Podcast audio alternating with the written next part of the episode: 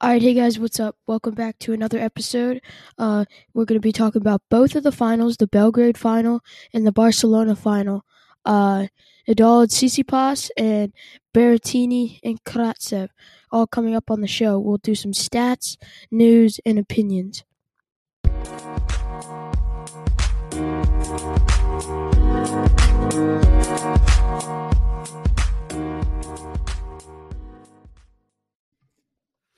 All right, so the first match up is Rafa Nadal and Stefanos Tsitsipas. So, obviously, Nadal won it in a third set after this was really kind of a back-and-forth match, like, both players. So, Nadal obviously won the first set 6-4 and had a chance to win it when he was up 5-4. And he was also up 4-2 at the 6-all second set tiebreak. And also, Tsitsipas was up 3-1. In both sets, so both players had their fair share of opportunities, but it's just Nadal came out on top.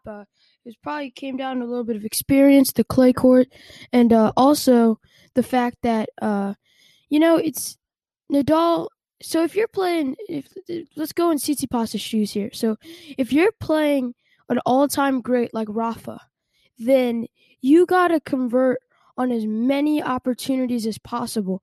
So when he went up 3-1, he really, really, really needed to attempt to pull it out or like continue win that set after being up that break.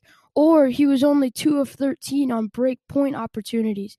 And won less than 50% of his second serve points. So when you're playing well, but the little things, you need to have really a full arsenal or like playing really on tip-top shape against someone like Nadal or Djokovic or Federer.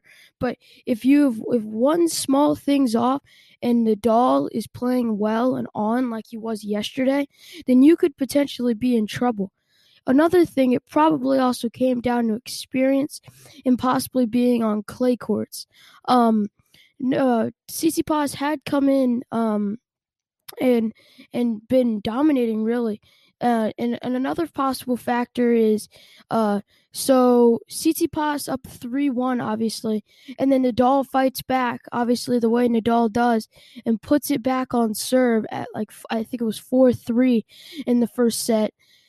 And just Tsitsipas was getting frustrated. It's another little thing that you need to be able to control against an all-time great if you want to beat them. I think what Tsitsipas did well when he beat Nadal in Australia is when he went down 2-0 fairly easily, 6-3, 6-2, he didn't stop playing. He didn't stop trying. He didn't lose hope. And he came back and won, and I think that was one of the first matches Nadal's lost up 2-0. And just Nadal played a great match, and so did Tsitsipas. It was definitely a classic, but Nadal comes out on top 6-4, 6-7, 7-6. Wait, was it 7-6? No, 7-5. My bad. But anyways, now we'll move over to the Karatsev and Berrettini match.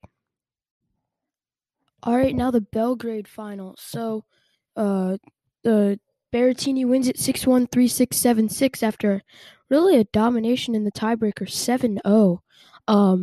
But so we're gonna talk about some things about the players and the match stats. So basically, why did I say basically? I don't know. Not reading this. I just have this. Anyways, so for Karatsev, he's all the way up to number 27. That's his career high, and another at 27 years old. And he has won $870,000 this year. And in his career, he's won $1.4 million. I don't think I'm the only one who hadn't heard of him before this year in the Australian Open when he said, "Yeah, let's just get me in the top 100, and then I'll be solid, I'll be happy." But no, he's all the way up to 27, and I believe he went all the way up to 60 after the Australian Open, and it's continued to rise. But anyways, so this year he won his first title in his career. He's 17-5, and obviously nearly almost as much money as he double. So total prize money was $1.4 million. That's singles and doubles combined. I'm not sure if he's played doubles, but you can let me know of that. But he's won more than half of that in a single season, and we're 5 months into it about.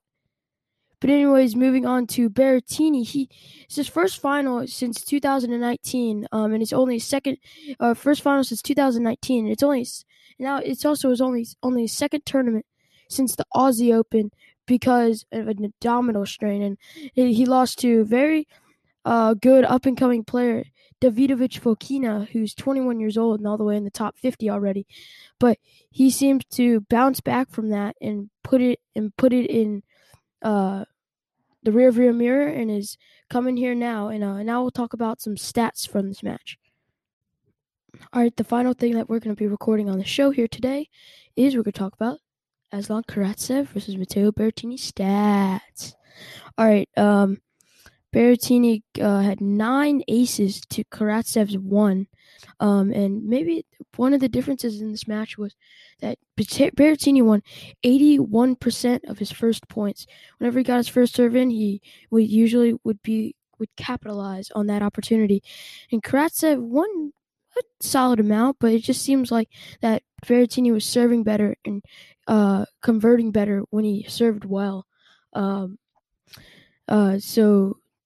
neither of them had many break chances, although Karatsev did fend off 4 of the 7.